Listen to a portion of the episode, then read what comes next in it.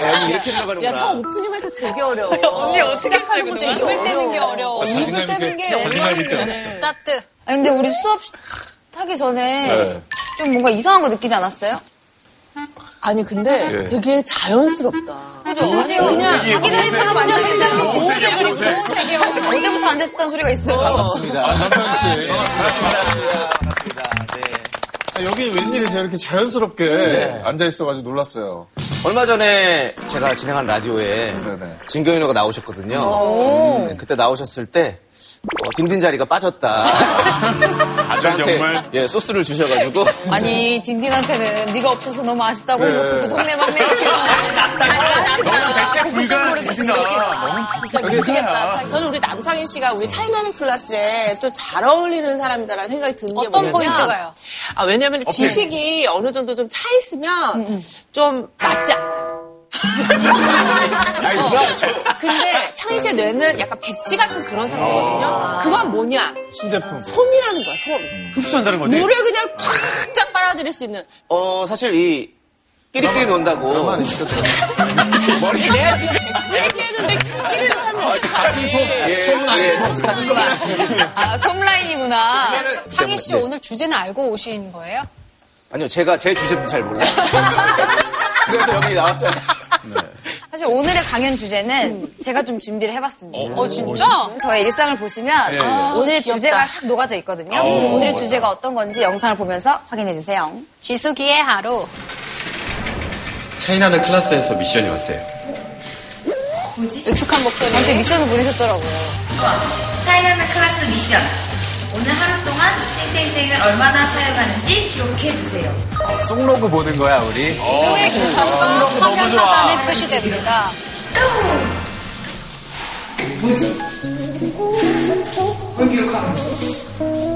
그럼 오늘 스케줄 알아봅시다. 250? 250? 뭔데 저렇게 숫자가 올라가? 미세먼지! 저거. 어, 미세먼지. 만복이 아닌가, 만 복이? 어, 만복이. 걸어가는 거. 아, 아니, 김밥을 여는데 10이 있어? 그러면은 단무지. 팔로는 그래서 숫자 큰가 뭐예요? 그게. 아, 혹시 우리 지난주에 했던 그 환경 호르몬 뭐 그 얘기 아닌가? 아, 환경 호르몬 수치. 어. 지금 저거 봐, 플라스틱 먹잖아, 지금. 스트레스 같은 거 아니야? 측정하고 있는 우리 방문지.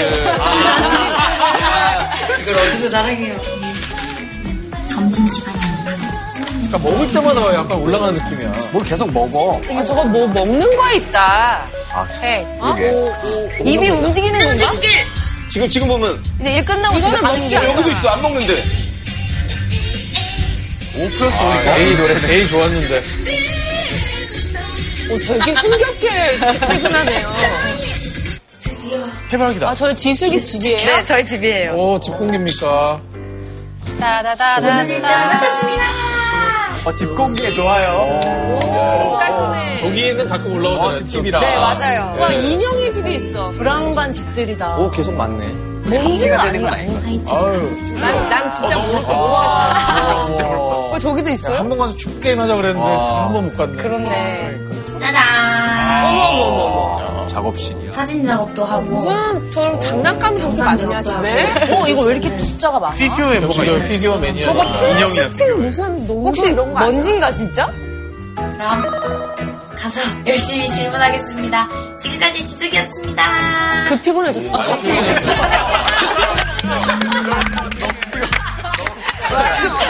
아니에요. 네. 인사. 근데 되게 신선하고 재밌었어요. 아니, 뭔지 알아요? 답이 뭔지 아는 거죠? 어, 저는 알 것 같아요. 갑자기 저 방에서 숫자가 확 치솟았어요. 보니까 생각해봤을 때 네네. 그 지숙 씨가 생활을 하면서 만나는 어떤 숫자, 아니, 숫자가 아니라 글자. 그러니까 어, 딱 내려오니까 그 카페인가 고 내려왔는데 그 옆에 뭐 압구정 발레 파킹 이렇게 써있는데 거기 숫자가 딱 뜨더라고요. 그걸 또 언제 봤어? 근데 차 안에서 그냥 휴대폰 들고 막 춤출 때도 그냥 올라가잖아요. 그 휴대폰에 글자가 떠있어. 혹시 제 흥인가요? 흥이 됐어? 가사. 흥지수, 행복지수. 자, 그러면 어쨌든. 답이 뭔지 네. 한번 공개를 해보도록 할까요? 지숙 씨. 예. 정답은 정답은? 뭐야? 제가 아니라 오늘의 special guest 분이 나오셔서 알려주세요. 아니, special guest 아니에요? special guest 또 있었어요? 아, 저는 그냥 일반 게스트인데. 저는 special이 아니어가지고. 아, special한 guest는 여기 계시고 더 special한 guest 분이 또 한분 네, 계셔서 여러분, 기분이 나 아, 그분한테 정답을 어. 여쭤보도록 하겠습니다. 원조 만찢남 주얼리 점님 나와주세요. 진짜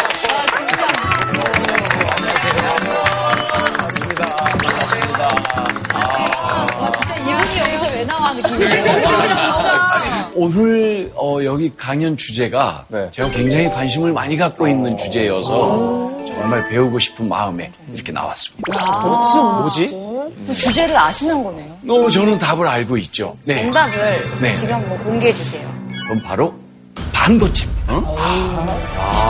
김밥이랑 반도체가 아니, 여기 아까 250까지 나왔어요, 아까. 그니까.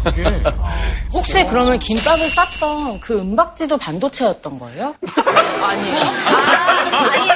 제가 김밥을 먹으면서 예, 웨어러블 시계랑 핸드폰을 봤어요. 아니, 선미 씨도 같은 과인데요. 아니요. 내가 그동안 말도 안 써요. 이렇게 또 궁금해 하시니까. 그러면은 과연 반도체들이 어느 곳에 숨겨져 있었는지 그걸 한번 영상을 보면서 엘리베이터도 반도체로 돌아가. 알아보도록 하겠습니다. 네.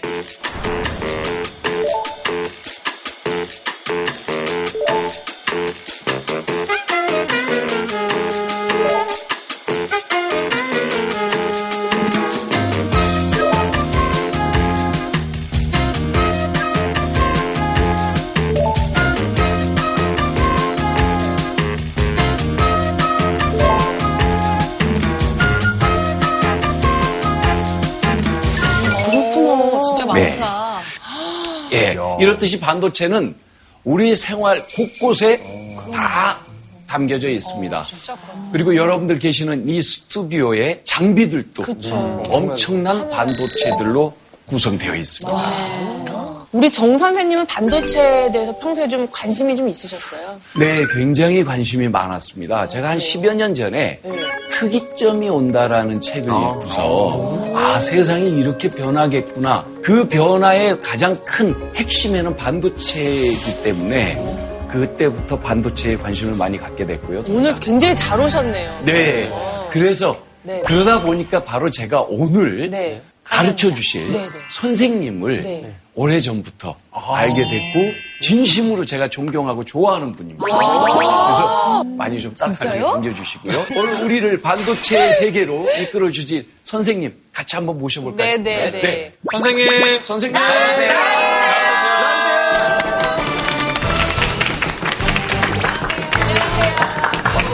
여기, 여기서 뵈니까 더 반갑네요. 우리나라 반도체의 현재와 미래에 대해서 여러분하고 이야기하기 위해서 온 박재근입니다.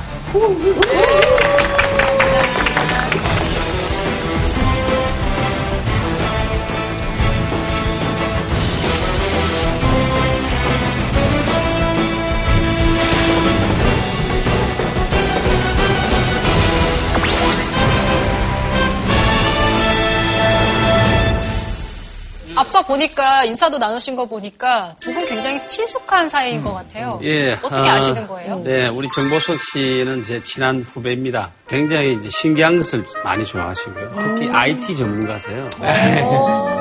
그리고 이제 IT 전문가다 보니까 반도체에 대해서 가장 이해를 많이 하시고요. 선생님이야말로 우리나라 반도체 산업의 산증인이고 예, 개척자시거든요. 선생님은 진짜 외모도 안경에도 약간 반도체가 있을 것 같은 느낌이잖아요. 안에서 막 글자 싹 뜨고 막 안경에 안색도 있으셔서 약간 느낌이. 선생님, 그런데 로열티의 왕이시라고 하시는데 역대 강연자 선생님들 중에 가장 부자라고 제가 좀 들었습니다. 로열티가 무려 66억? 66억이요? 66억! 팩트인가요, 선생님? 1년에 66원? 이게 이제 저희 집 사람한테 오해를 안 가지게 해야 되기 때문에.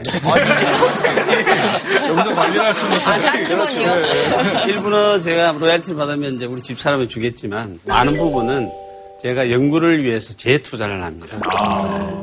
반도체라는 것은 계속 발전하는 그런 기술입니다. 그래서 제가 로얄티를 들어오면 많은 부분을 다음 연구를 위해서 투자를 하죠. 3년 정도 연구를 하면 또 새로운 신기술이 나오게 되고 이걸 또 기업체 이전하게 되면 또 로얄티가 들어오게 되고 계속해서 이제 신기술이 만들어지는 것이고요. 결국은 그러니까 주머니로 들어가는 돈 없이 우리나라 반도체 발전을 위해서 다시 다 사용되는 거죠. 좀 들어가는 돈도 있을 것 같아요. 아니겠죠. 그 집에 가져다 주시는 비율이 한 몇 퍼센트 정도? 그런 걸 여기서 밝히 말, 아니, 반도체니까 반 정도 위험합니다. 아니, 별로 없습니다. 별로 안 밝히셔도 건 되는데, 확실한 거가 제가 형수님을 잘 알거든요. 그래서 형수님이 그 부분에 대해서 항상 불만이 있으세요. 아, 그렇죠. 아니, 그러면 선생님께서 혹시 뭐 개발을 하시, 연구를 하신 신기술은 어. 떤게 있는지. 여러분 스마트폰에 카메라가 있죠? 네. 카메라가 바로 반도 칩입니다. 네. 현재는 우리 카메라가 가시광선만 측정을 하는데 환풍닷을 장착을 하면 자외선을 측정을 할 수가 있습니다. 자외선 사진으로부터 피지가 몇 개냐 이렇게 분포를 이렇게 구할 수가 있습니다. 그리고 내 피부에 얼마만큼 색소 침착이 있느냐를 알 수가 있는 거죠. 에?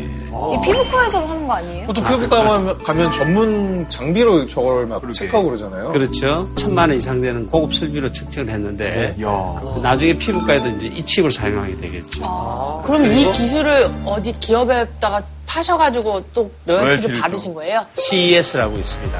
라스베가스. 예, 예. 거기서 출시를 이제 두 번 했습니다. 그래서 많은 이제 화장품 회사들이 이 카메라를 지금 구입을 하려고 하고 있습니다. 우리가 엄청 들어오겠네요. 네, 그렇습니다. 되게 흡족해 하시는 것 같아요. 잘하시는 것 같은데요, 지금. 김치 매출 넘어설 수 있습니다. 아유, 별 말씀이다. 하세요. 자식보다 나. 근데 반도체가 이게 뭐 기술이 참 뛰어나고 뭐 효용이 많은 건 알겠지만 사용법이나 뭐 이용 원리만 좀 알면 되는 것이고 보통 좀 전공자 영역 아닐까요? 보통 사람들이 이해하기 어렵지 않나요? 그렇지는 않습니다.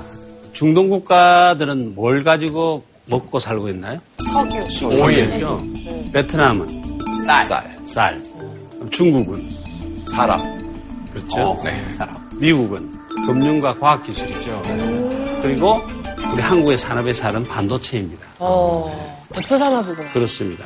여러분들은 뭐 피부로 잘 못 느끼시겠지만 반도체 산업을 우리나라가 세계적으로 리딩을 하고 오, 있습니다. 그래요? 오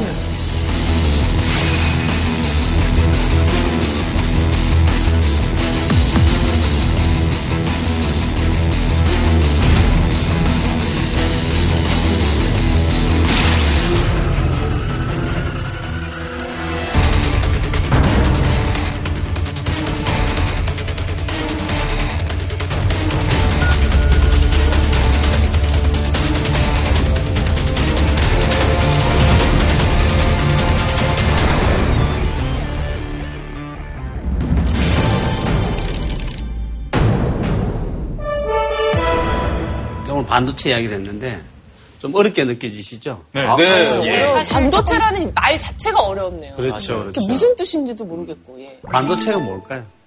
반도체.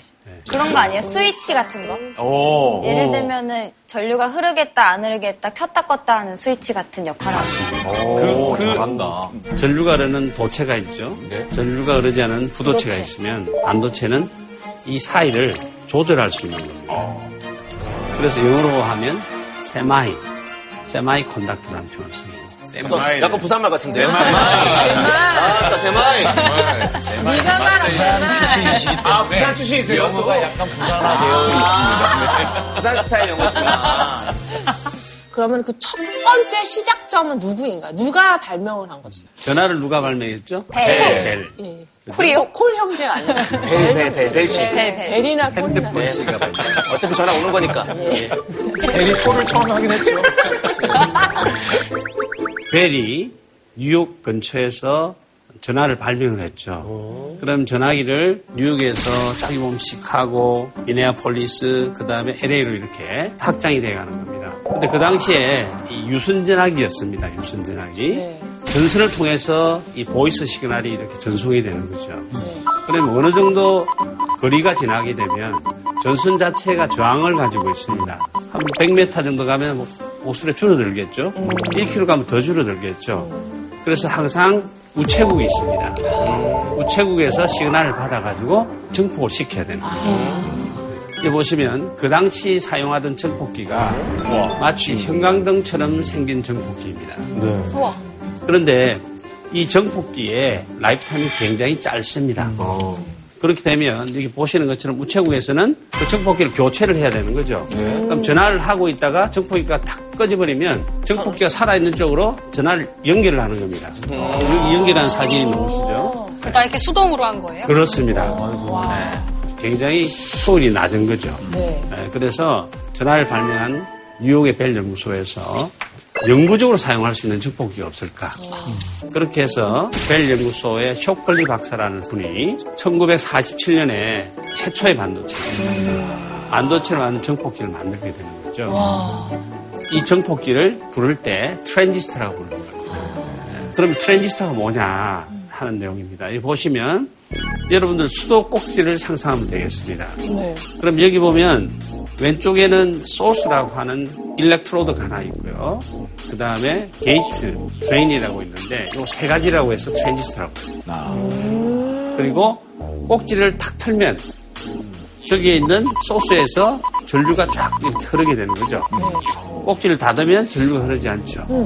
그러면 디지털 시그널 D0라고 정의를 하고 꼭지를 열어서 전류가 흐르면 디지털 시그널 D1이라고 합니다. D1이요? 예. 그러면 우리가 지금 정보화 시대에 살고 있죠. 모든 정보는 D0, D1으로 표현을 하는 겁니다. D0, D1으로 쭉 이렇게 나열을 해서 콤비네이션을 해서 정보를 만드는 거죠. 그래서 트랜지스터의 발명은 정복기를 대체하기 위해서 만들었는데 이것이 바로 IT의 시작이 되는 D0, D1을 만들게 됩니다. 위대한 발명이었네. 네. 어, 그러면 아까 그 지수기가 얘기한 것처럼 정말 반도체는 스위치랑 비슷하다고 정말 보면 되네요. 그렇습니다. 그런데 이제 왜 우리나라가 반도체의 광자일까요? 우리나라가 반도체를 잘한다고 하는데 무엇을 잘할까요? 어, 쌓는 거? 축소시키는 막 그렇습니다. 우리나라 디램 올리잖아요. 유명하지 않습니까? 디램? 반도체 기술은 작게 만드는 기술입니다. 얼마만큼 작게 만드는 어, 잘 알고 계시네요. 그러니까요. 박사님이셨네. 완벽결에 짚은 겁니다. 네. 실리콘이죠. 그러니까 작게 만들면 많이 넣을 수 있는 거죠. 네. 정보를 더 많이 보관할 수 있죠. 네. 그게 반도체 기술입니다. 누가 이것을 작게 만드느냐? 어, 여러분들은 스마트폰이 뭐라고 생각하십니까? 스마트폰이요. 컴퓨터. 조그마한 컴퓨터. 제 인생이죠. 컴퓨터. 스마트폰이 작은 컴퓨터라는 말씀을 하셨잖아요. 여러분들이 PC라든지 노트북에 들어가는 프로세서를 CPU라 부르죠. 네. 그렇죠? 어, 그런데 스마트폰에 들어가는 프로세서를 애플리케이션 프로세서라고 합니다. 그러니까 스마트폰의 두뇌에 해당하는 것이 바로 애플리케이션 프로세서입니다. 네. 그리고 그 애플리케이션 프로세서가 두뇌니까 계산을 하는 거죠. 계산을 하기 위해서는 데이터가 필요한 거죠. 그래서 항상 프로세서 옆에는 데이터를 저장하는 매체가 붙어야 됩니다. 그래야만 이 데이터를 불러와서 계산을 할 수 있는 거죠. 약간 그 작업대 같은 느낌으로. 그렇습니다. 그때 사용하는 메모리를 D램이라고 해요. 그리고 또 하나 다른 타입의 메모리가 있는데 그것을 낸드 플래시 메모리라고 합니다. 그것을 여러분들이 스마트폰에서 사진을 찍는다. 사진을 보관해야 되는 거죠. 오랫동안. 네. 그때는 데이터를 저기에 보관을 하는 거예요. 휴대폰 용량 뭐 몇 기가 하는 게 아까 말한 그 낸드 플래시 메모리 어, 건가요? 그렇죠. 어. 스마트폰 살 때 몇 기가 바이트냐, 네, 몇 기가냐. 를 쓰죠. 그때는 낸드 플래시 메모리가 얼마냐.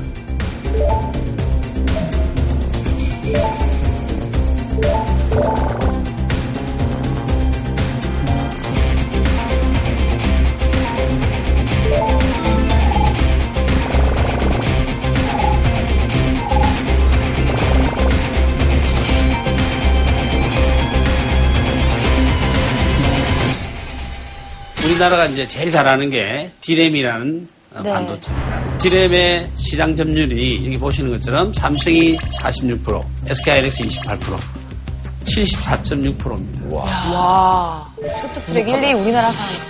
작지만 강한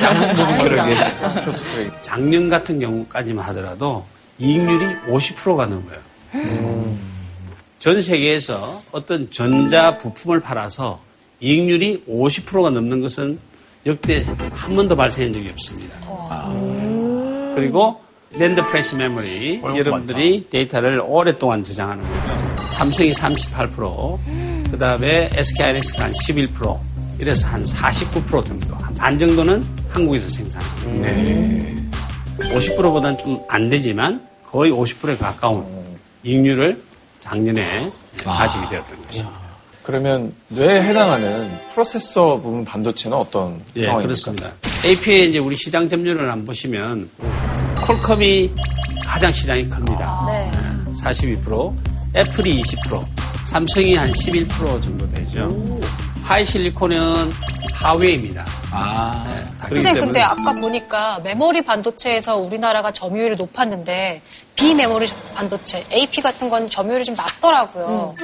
그 우리가 강국이라고 볼수 음. 있는 건가요? 비메모리의 그 시장 점유율이 좀 낮다고 해서 우리나라가 비메모리 강국이 아니다. 그것은 잘못된 생각입니다. 전 세계 반도체 시장이 있다면 비메모리가 한 65%, 메모리가 35%입니다. 35% 여기에는 우리가 엄청난 강자죠. 네. 65% 굉장히 크지 않습니까? 근데 여기에는 너무나 많은 종류의 메모리가 있는 거예요. 예를 들어서 온도 센서, 반도체. 이거는 100원, 200원 밖에 하지 않아요. 근데 그런 걸 우리가 만들어야 될까요? 우리가 따라, 따라오는데 우리는 약간 고부가 같이.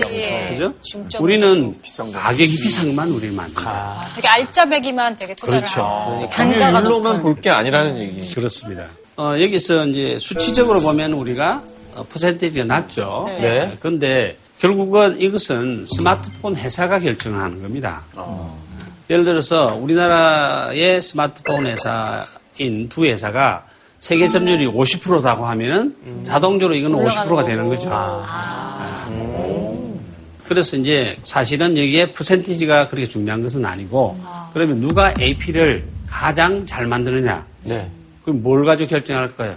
이 안에 들어가는 트렌드 사이즈가 누가 제일 작으냐, 제일 작으냐. 삼성이 현재 1등을 하고 있어요. 그래서 우리가 1등이다. 최강국이군요. 그렇습니다. 우리나라 사람들이 진짜 똑똑한가 봐요.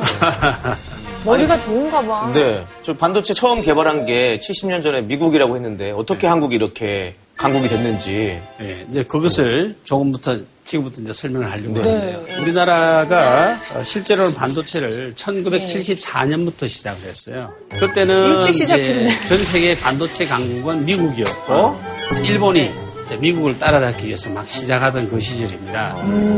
그래서 우리나라가 반도체 사업을 시작해서 제일 먼저 만드는 반도체가 무엇일까요? 라디오. 왜냐면 저희 그 라디오 조립 많이 옛날 많이 했어요. 했지, 우리. 아, 맞아. 조립했어요? 그 원래 납땜하는 거. 학교 다닐 때. 어, 진짜? 않았어요? 어, 좀 안 해봤던 것 같은데. 그것은. 너무 싼 반도체고요. 네. 돈이 되는 반도체. 돈이 되는 반도체? TV 약간. 자동차? 뭐 워크맨. 아니요, 뭐, 뭐지? 돈이 되는 반도체. 시계. 시계? 시계? 쿼츠. 시계. 시계. 대박. 전자시계에 들어가는 카운터를 트랜지스터를 가지고 만드는 거죠.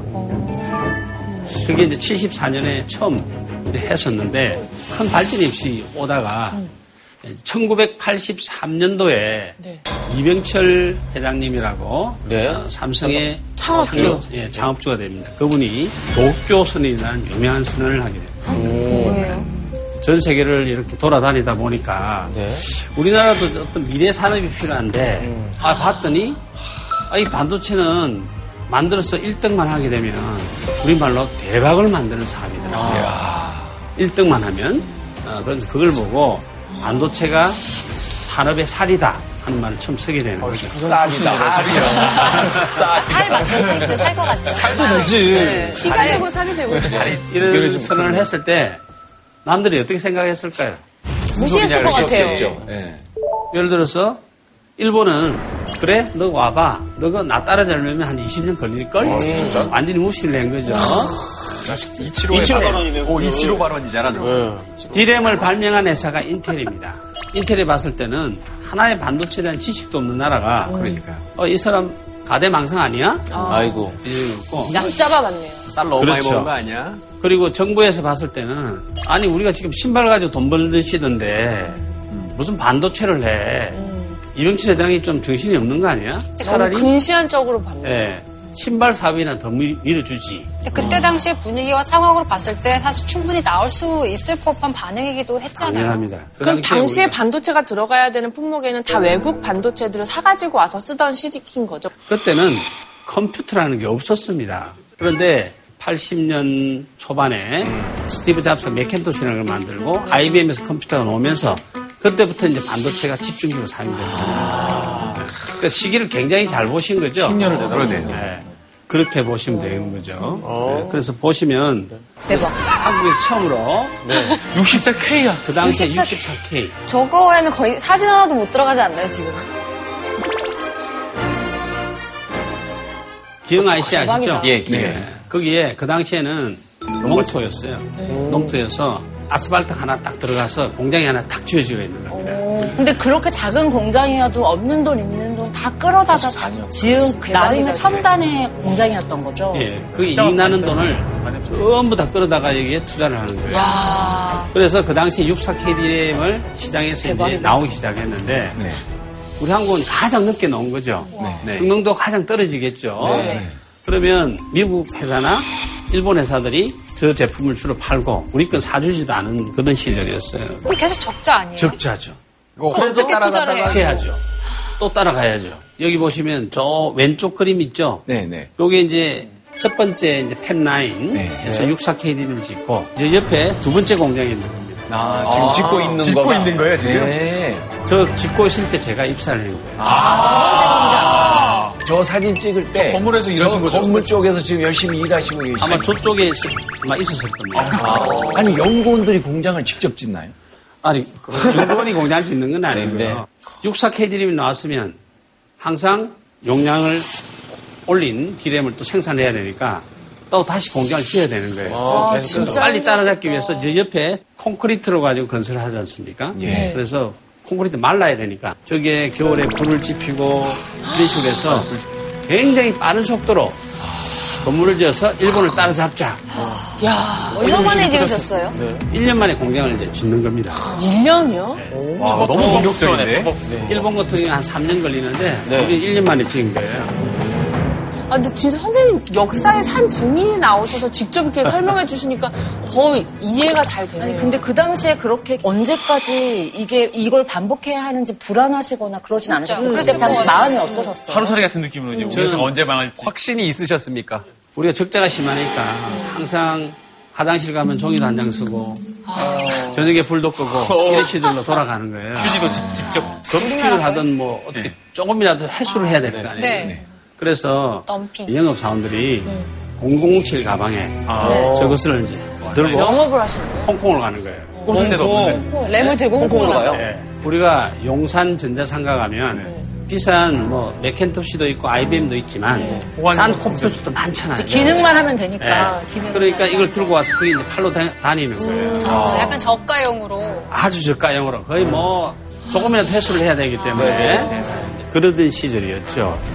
그래도 미국이나 일본이 놀랬을 것 같아요. 사실 10개월 만에 이렇게 만들어낸다는 게 쉬운 일은 아니잖아요. 어라? 얘네 봐라? 이렇게 생각하면서 일본도 뭔가 가만히 있지 않았을 것 같은데 어땠나요? 83년도에 이렇게 이제 진입을 했잖아요. 이때가 우리는 뭐 이제 막 태어난 그런 막 아기이기 때문에 우리는 신경도 안 썼죠. 미국과 일본이 전쟁을 하는 거예요. 디램 전쟁을 하는 거예요. 1차 치킨 게임이라는 것을 하게 됩니다. 전쟁을 어떤 식으로 하는 건가요? 뭐, 뭐 총칼을 드는 건 아닐 것이고. 그렇죠. 싸우는 방법이 있을 것 같은데요. 치킨 게임 혹시 아십니까? 자동차를 달리다가 먼저 브레이크를 잡는 쪽에 지는 달리는 게임 아니에요? 어쨌든 밟으면 뒤는 꺾은 사람이 죽는 거 아니에요? 지는 서로 죽자고 덤벼드는 정면으로 이제 달리는 거죠. 겁 많은 사람이 죽는 겁니다. 그래서 이게 겁쟁이 게임이라고 하는 거죠. 자, 시장이 256K 디램입니다. 그런데 미국이나 일본이 같이 제품이 나오죠. 그리고 막 굉장히 공급 강행을 해버리는 거예요. 가격이 푹 떨어지겠죠. 그런데 빨리 투자를 해서 1메가 딜을 만들어서 256K 시장에 뿌려버리면 사람들이 256K 딜을 안 사겠죠. 용량이 작으니까. 그럼 기술이 없는 회사는 죽어버리는 거예요. 야, 이거 약간 그 굶어서 기생충을 약간 박멸하는 그런 느낌이네요. 그죠? 그걸 한 두세 번 하는 거예요.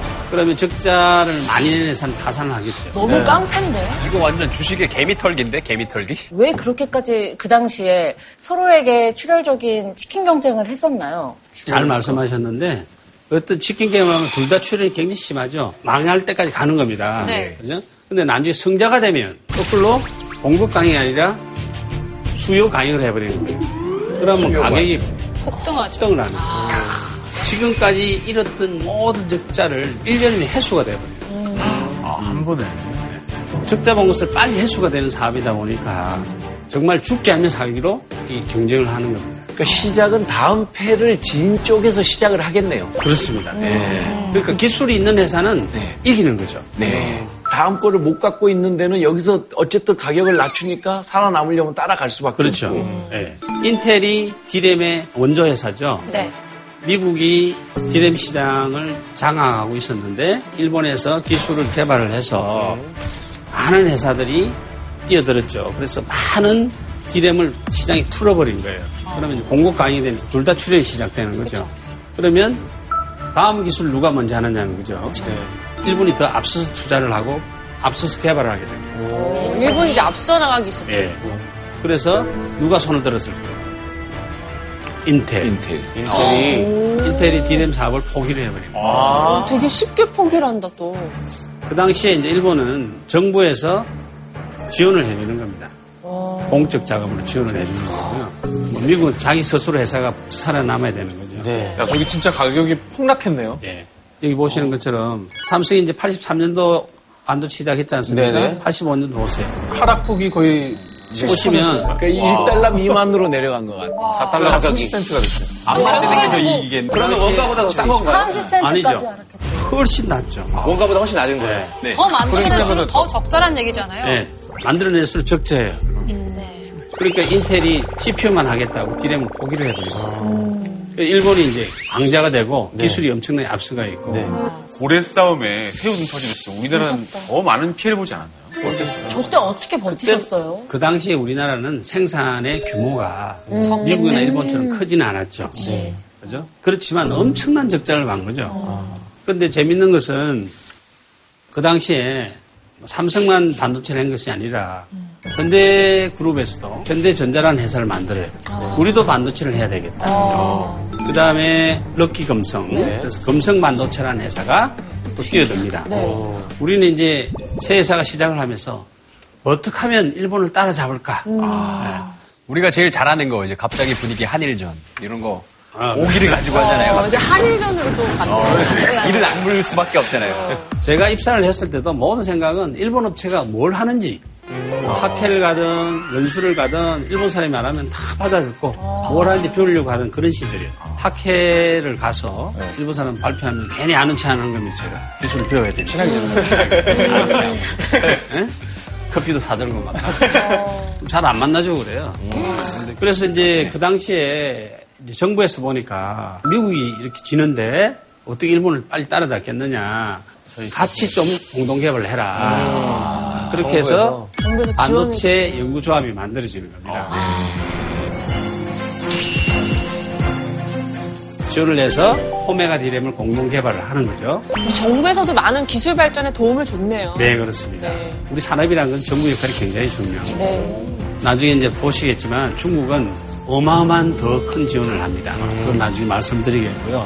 근데 재밌는 것은 예, 예. 88년도에 이제 새 회사가 공동으로 개발을 하잖아요. 개발하고 나면 각 회사로 돌아가서 자기 자신의 기술을 또 만들어야 되는 거예요. 아, 네. 그런데 이 당시에 포메가 디램을 만들 때 두 가지 기술로 이제 전 세계가 트렌드가 나눠지는 겁니다. 메모리라는 것은 그 전류를 보관하는 거죠. 이 보관을 지상 위에 보관을 하느냐, 아니면 우물을 파서 지하로 보관을 하느냐. 그 기술을 선택을 해야 되는 거예요. 그 당시에. 그래서 위로 올리는 것을 스택 기술이에요. 쌓는 거죠, 이렇게. 밑으로 우물을 파서 여기에 전류를 보관하는 것을 트렌치라는 거예요. 이 두 기술로 선택을 해야 되는 겁니다. 두 개 다 하면 안 되는 거예요? 두 개 다 하기는 너무나 많은 개발비가 필요하고 제품을 생산하는 팹 라인을 또 다르게 만들어야 돼요. 그런데 일본 내에서도 회사가 나눠지게 되는 거예요. 히다치는 스택 기술을 가게 되고요. 도시바 에너시는 트렌치 기술을 가는 겁니다. 우리 한국은 세 개, 세 개 회사가 있죠. 네. 삼성과 금성 반도체는 스택으로 가고요. 그 다음에 현대전자는 트렌치로 가는 겁니다. 그런데 쌓는 게 쉬울까요? 아니면 파는 게 쉬울까요? 쌓는 게 쌓는 게 쉬울. 그죠? 지하실 그래서. 우리나라가 1989년도에 세계 최초로 16메가 디램을 스택으로 만드는 거예요. 빠르다. 1년 만에. 기술을 잘 선택한 거죠. 대부분 회사는 트렌치로 가거든요. 그쪽을 만약 선택을 했으면 이가 더 힘들었을 거예요. 음습한 걸. 좋아해요. 그게 이제 첫 번째고요. 그때부터 이제 한국이 앞을 치고 나가기 시작합니다.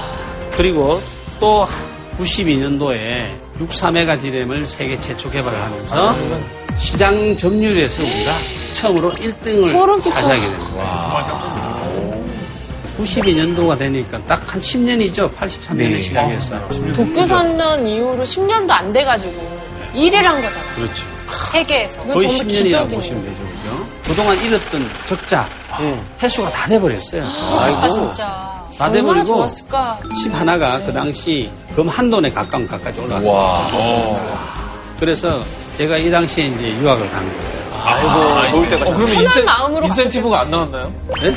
유학을 가면 아니 뭐 유학 가기 전에도 또뭐 슈프 인재라고 해서 따로 관리를 합니다. 잘 챙겨졌습니까? 아주 잘 챙겨줬어요. 우리 집 사람이 아직도 모르고 있어요. 당시에 막 일본 기술자들도 만나고 그러셨을 거 아니에요. 그때 반응이 어땠나요? 이제 인정을 해주는 거예요. 네. 학교 딱 가면은 나한테 물어도 보고 네. 반대로 그러면 미- 커피 타서 일본 분들이. 그 정도는 안 돼요. 그 정도까지 안 아직은. 그때는. 일본이 또 기술에 대한 자존심이 워낙 세서 네. 두유노 그런데 16메가. 적어도 날 찾아도 오고 물어보면 16만 한국. 정당하게 또 이야기도 해주고 네네. 그런 시절이죠. 같은 라인에서 얘기할 수 있는. 예. 그래서 이제 92년도, 93년도 이제 일본은 쭉 내려갑니다. 한국은 이제 쭉 올라갑니다. 예. 우리 한국은 돈을 많이 버니까 일본보다 빨리 투자를 하는 거예요. 그렇죠. 일본은 늦게 따라오죠. 이제는 또 적자. 우리는 돈을 벌고 이렇게 쭉 일본 내려가는 거예요. 다음 generation의 디램은 한국이 항상 세계 최초, 일본이 2등. 계속 반복이 되는 거예요. 그래서 우리가 잘 이렇게 갔습니다. 잘 갔는데 어떤 일이 벌어졌나요? 주가가 곤두박질 치고 있습니다. 단 10분 만에 20포인트 가까이 떨어진 주가는 환율 폭등으로 금일 외환 시장이 개장 5분 만에 거래가 중단되는 사상 초유의 사태가 빚어지면서 외환 시장의 기능이 사실상 마비됐습니다. IMF의 권고를 받아들여 구제금융 200억 달러를 공식 요청하기로 하였습니다. 최근 겪고 있는 금융 외환 시장에서의 어려움을 극복하기 위해 국제통화기금의 유동성 조절 자금을 지원해 줄 것을 요청하기로 결정했습니다. IMF가 뻥 터져버리고. 국가 부도에서 그래서 97년도에 IMF가 퍽 터져버리니까 한국 돈의 가치가 10분의 1, 100분의 1로 떨어져 버려요. 네, 네. 그러면 이제 한 70% 정도는 반도체들을 해외 수입을 하고 재료 같은 경우는 한 60% 수입을 하는데 가격이 10배, 100배로 올라버리잖아요. 그쵸, 어떡해. 또 우리가 투자를 못 하는 거야. 그죠? 아주 심각한 문제가 이제 발생한 거죠.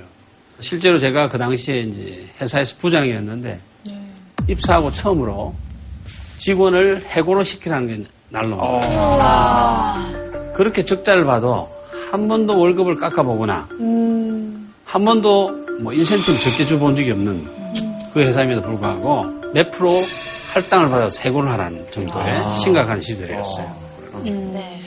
그래서 이제 정부가 바뀌고 정부에서 구조조정을 하자. 세 회사가 다 이렇게 투자할 수는 없지 않느냐. 현대전자와 금성반도체 두 회사를 합병을 하시오.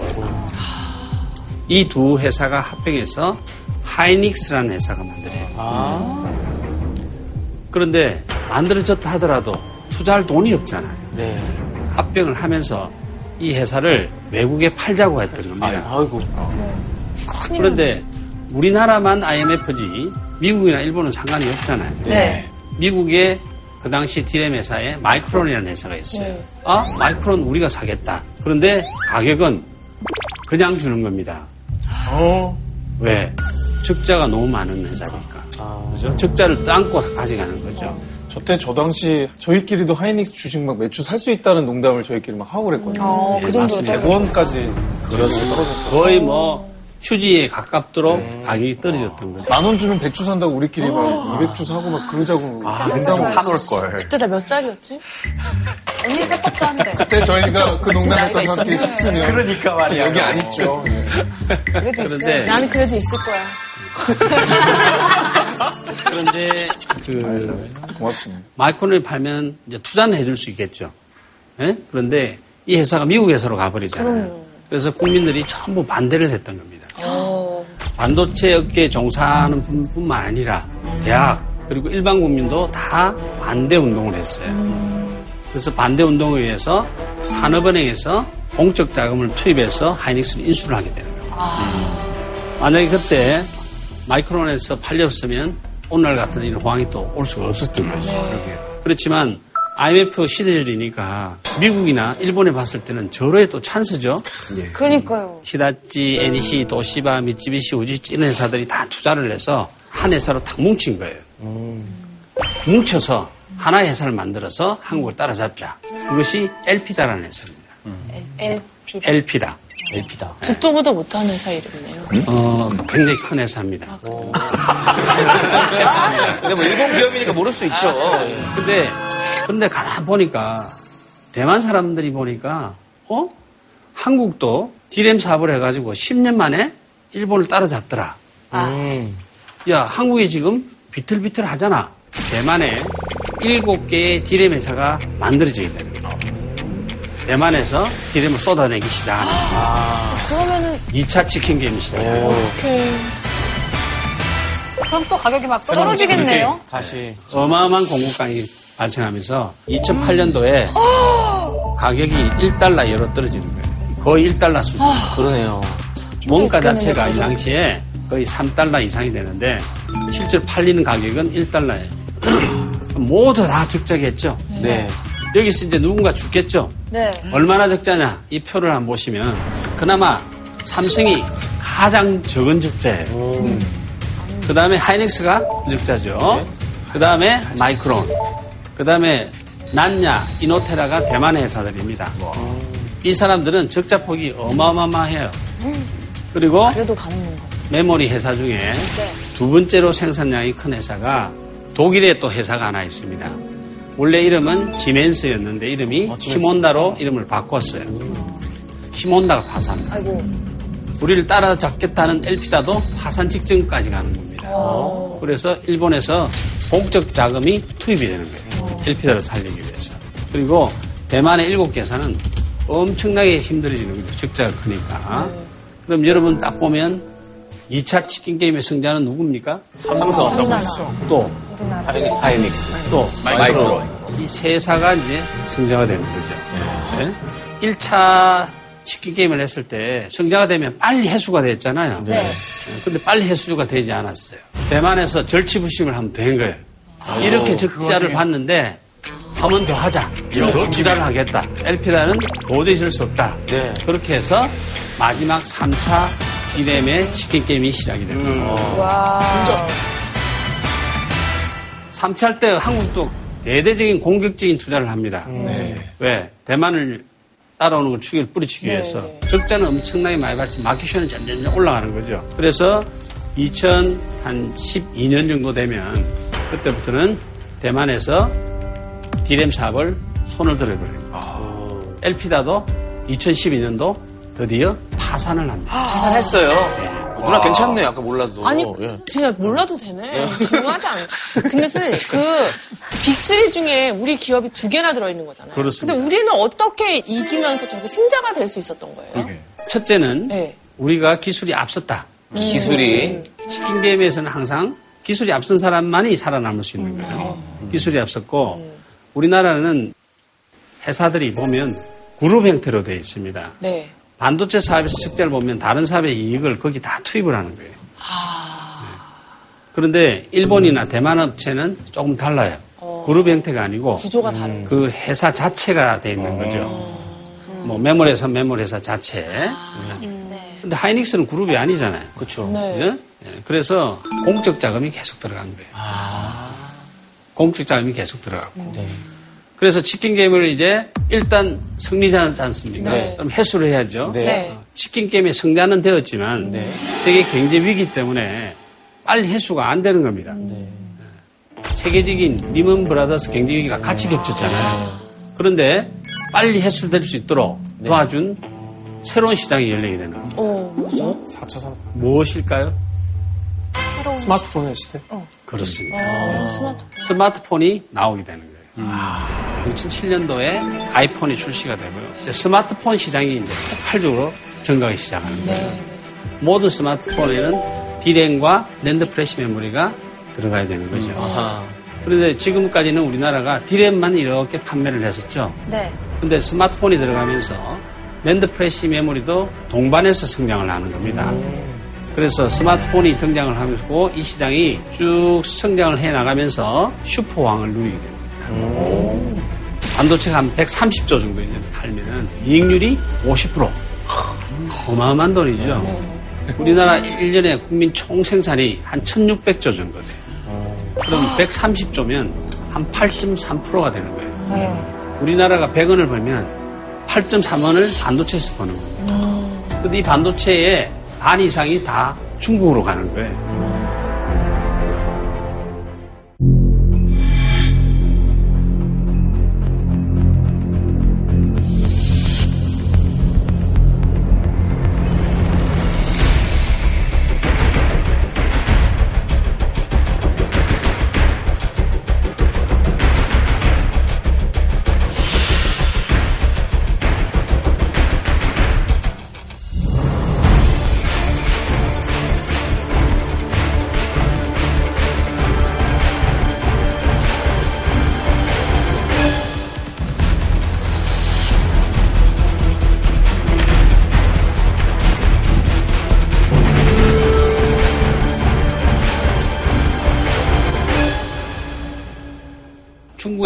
반도체가 많죠. 스마트폰도 있고 TV도 많지 않습니까? 네. 거기에 52%를 한국에서 수입해 쓰고 있는 겁니다.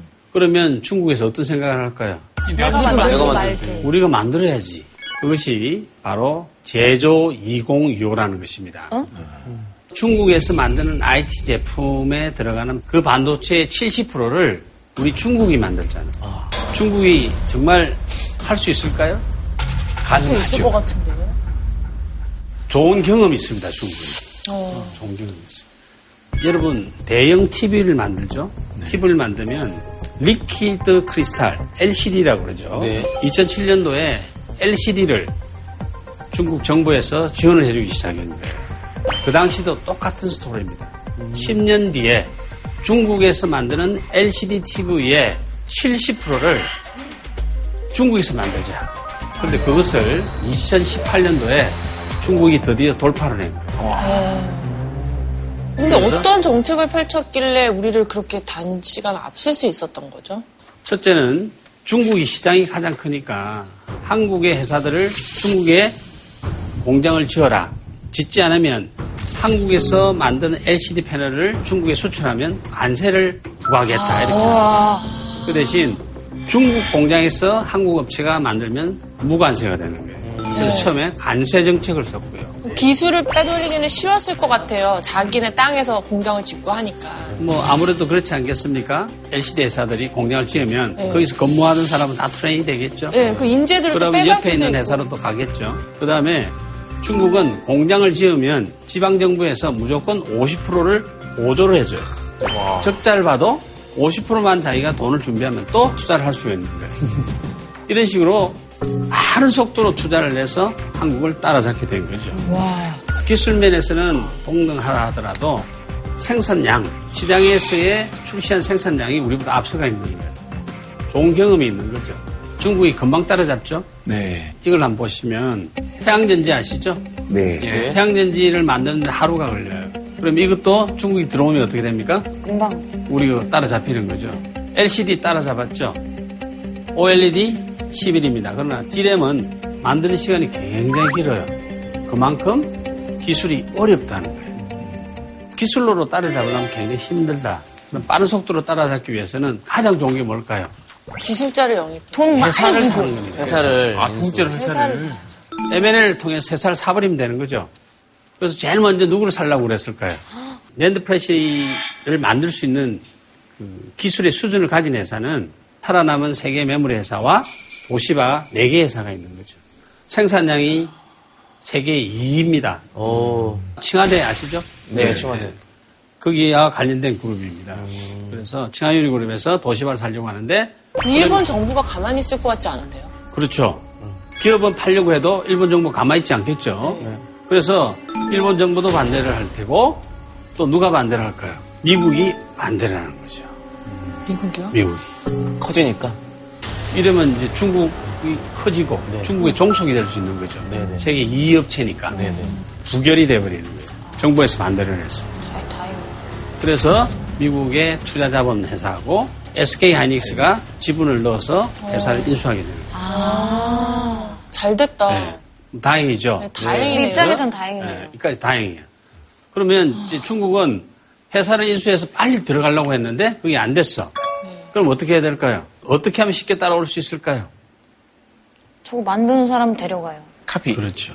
디램을 생산하려고 하면 기술이 있어야 되잖아요. 네. 아, 그래서 푸젠치아라는 회사예요. 이 푸젠치아라는 회사가 사람을 데려오는 겁니다. 어디서 데려오냐면 대만에 있는 UMC라는 회사에서 사람을 통째로 데려오는 거예요. 그 UMC가 옛날 우리와 치킨 게임을 하다가 디램 삽을 접어버리고 접었죠, 접어버리고 그 공장이 있었던 거를 미국의 마이크론에서 디램이 워낙 잘 팔리니까 UMC 공장을 빌려가지고 디램을 생산을 해왔던 겁니다. 그런데 거기 디램을 생산해왔던 UMC 엔지니어들이 통째로 어디로 갔냐면 푸젠치아로 가버린 거예요. 그러면 마이크론에서는 얼마나 놀라겠습니까? 대만 정부도 얼마나 놀라겠어요. 기술을 통째로 가져간 거니까. 네. 그래서 마이크론이 제소를 하는 겁니다. 미국 상무부 쪽에 제소를 한 거예요. 무역 조정을 해주는. 네. 그리고 트럼프가 행정 명령을 내립니다. 미국의 장비를 푸젠지아에 판매할 수 없다. 지금 이렇게 된 상태예요. 그래서 푸젠지아에서 많은 양을 만들어야 되는데 그럼 장비가 필요하죠. 장비를 못 구해오는구나. 지금 장비를 못 구하는 상태까지 온 거죠. 아. 트럼프가 그냥 열일하네요. 어떤 면에서. 저희가 이제 관심 있는 건 대한민국의 상황이거든요. 지금 뭐 반도체 위기설 기사들도 쏟아져 나오고 LCD는 말씀하신 대로 한번 저희가 역전당한 경험이 있기 때문에 과연 이 상황에서 우리는 어떻게 해야 되는가가 중요할 것 같아요. 그러니까 언젠가는 중국이 잡을 것 같아요. 메모리를 하지 않겠어요? 할것 같아요. 잡지는 못한다 하더라도 적자를 보면서 팔겠죠. 네. 그러면 중국 정부에서 나서가지고 아, 좀 쏘라. 니네들. 중국 제품 써 하면 우리는 어떻게 되나요? 그러면 우리나라가 취할 수 있는 전략이 많지 않을 것 같은데요. 사람 수도 좀 딸리고. 그런데 우리의 그럼 전략은 뭐냐? 우리의 반도체 미래는 너무 밝다는 거예요. 그래요? 왜 밝냐? 2차, 3차 치킨 게임을 하고 나서 우리를 살려준 게 뭐였어요? 스마트폰이죠. 네. 그런데 또 새로운 시장이 열린다는 거예요. 4차 산업. 4차 산업혁명. 어. 4차 산업혁명이 이제 새로운 시장을 만들어내는 겁니다. 그게 뭐냐면 대표적인 게 AI입니다. 알파. 여러분 알파고 아시죠? 네. 이게 알파고의 실제 인터넷 데이터 센터입니다. 알파고의 속살. CPU가 1920개, GPU가 280개, D램이 얼마 들어갑니까? 100만 개 들어가죠, 100만 개.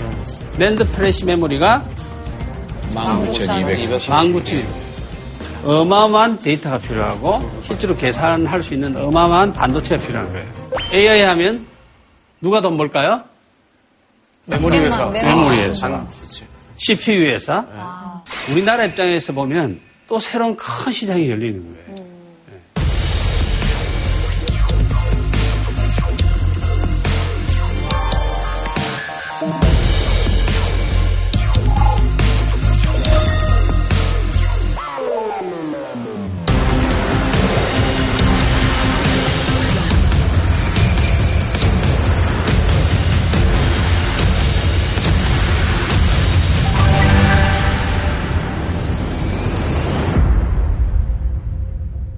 자율주행차라는 것은 주위에 있는 모든 센서를 통해서 시그널을 받아서 빨리빨리 판단을 해서 자기가 액션으로 가야 되는 겁니다.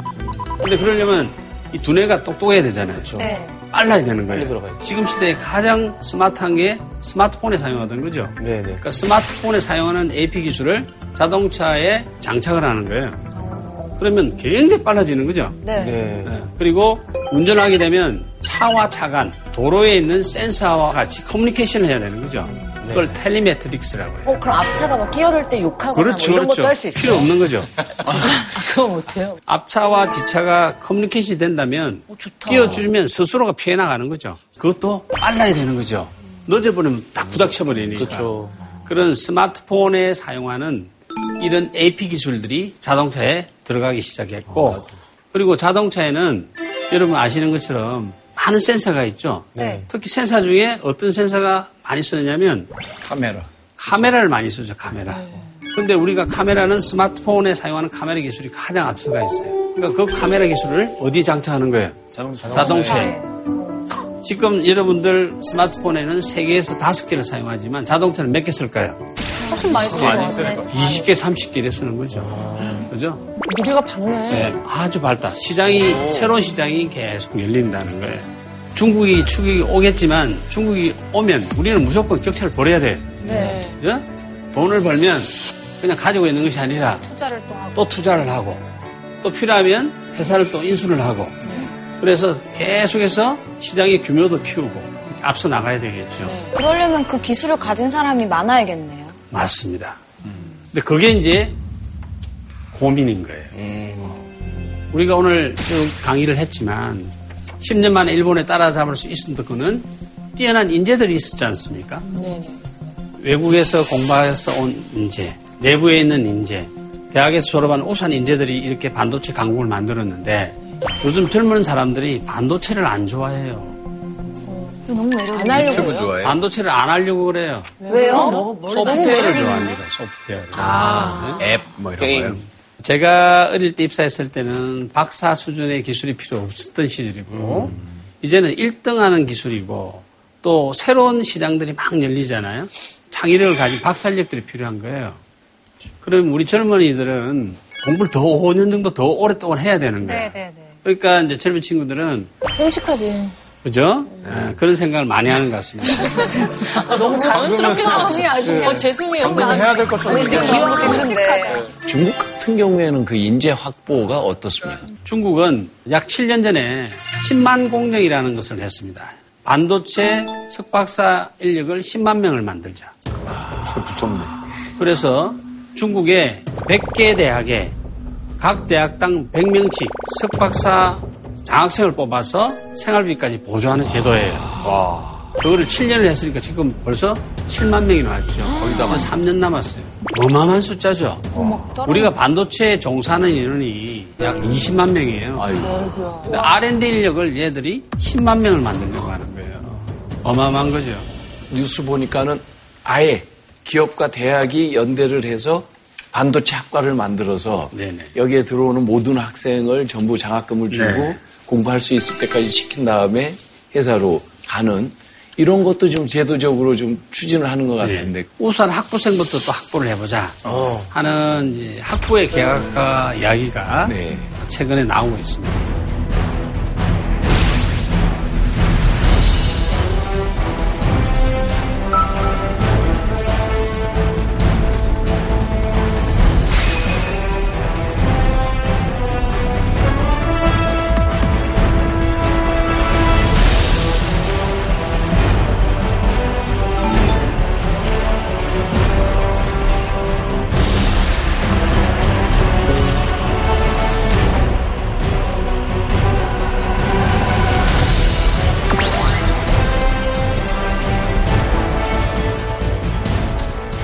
지금 반도체가 지금 우리나라 산업을 이끌고 있고 미래에도 반도체 사업이 더 성장을 하고 더 이끌 것입니다.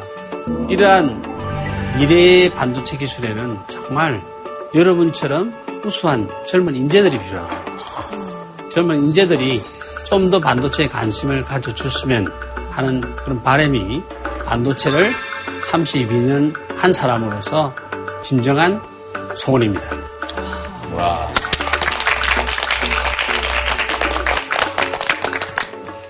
오늘 긴 시간 또 수업 함께 해주셨는데 사실 저는 굉장히 놀랐어요. 네. 선배님이 진짜 가셔서. 이젠 주얼리정이 아니라 반도체정, 실리콘정 이렇게 자율주행정. 오늘 말씀 듣고 더더군다나 지금 생각하는 게 인재 확보가 가장 큰 선결 과제인 것 같거든요. 근데 이런 부분들이 좀 적극적으로 나서야 될 시기가 아닌가 이렇게 생각합니다.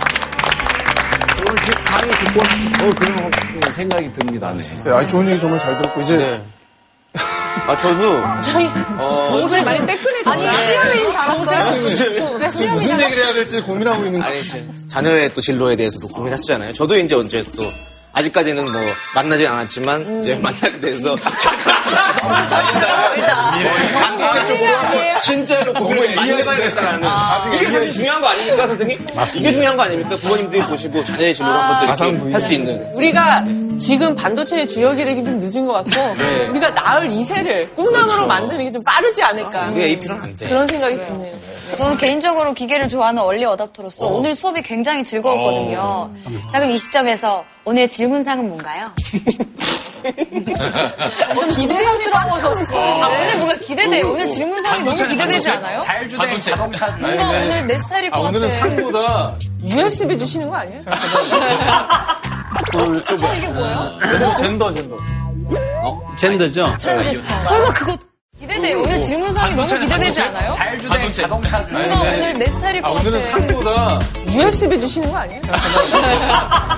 어, 이게 뭐예요? 젠더 젠더. 젠더죠? 설마 그거 IoT 센서가 들어있는 그건 뭐예요? 저거 그래서 이것을 집에서는 가전 장치에 그 전력선인 연결하는 콘센트에 딱 꼽으시면 폰으로 전력을 켜고 끄고 끄고도 할 수 있고 너무 좋죠. 와이파이 칩이 하나 그래서 누구한테 주실 겁니까? 제일 얘기 드리겠습니다.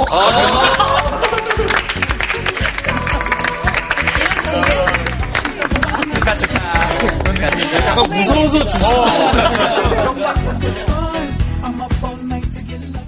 휴대폰 잠금 화면을 해제하려면 다음 사건들을 일어난 순서대로 나열해 비밀번호를 완성해주세요. 아이고야. 이런 거 순서 외우는 게 막 힘들고 막 그랬잖아. 회전태세 문단세 하면서 앞 글자만 따서 외웠잖아요. 연도나 이름이나 순서 외우는 그런 과목은 아니에요. 원인과 결과 이어 이어 이어 생각하는 그런 역사가 실제 역사였어요. 네, 네. 네. 사람도 아니고 귀신도 아닌 것이 털 북슬북슬 나고 어머, 어머, 어머, 어머. 이런 처음 들었어요. 맞아, 맞아. 네, 이렇게 들으니까 재밌고 옛날 얘기 듣는 것 같아서 쉬워요. 역사는 그렇게 다양한 시각과 다양한 자료로 끊임없이 탐구를 해야 된다는 거예요. JTBC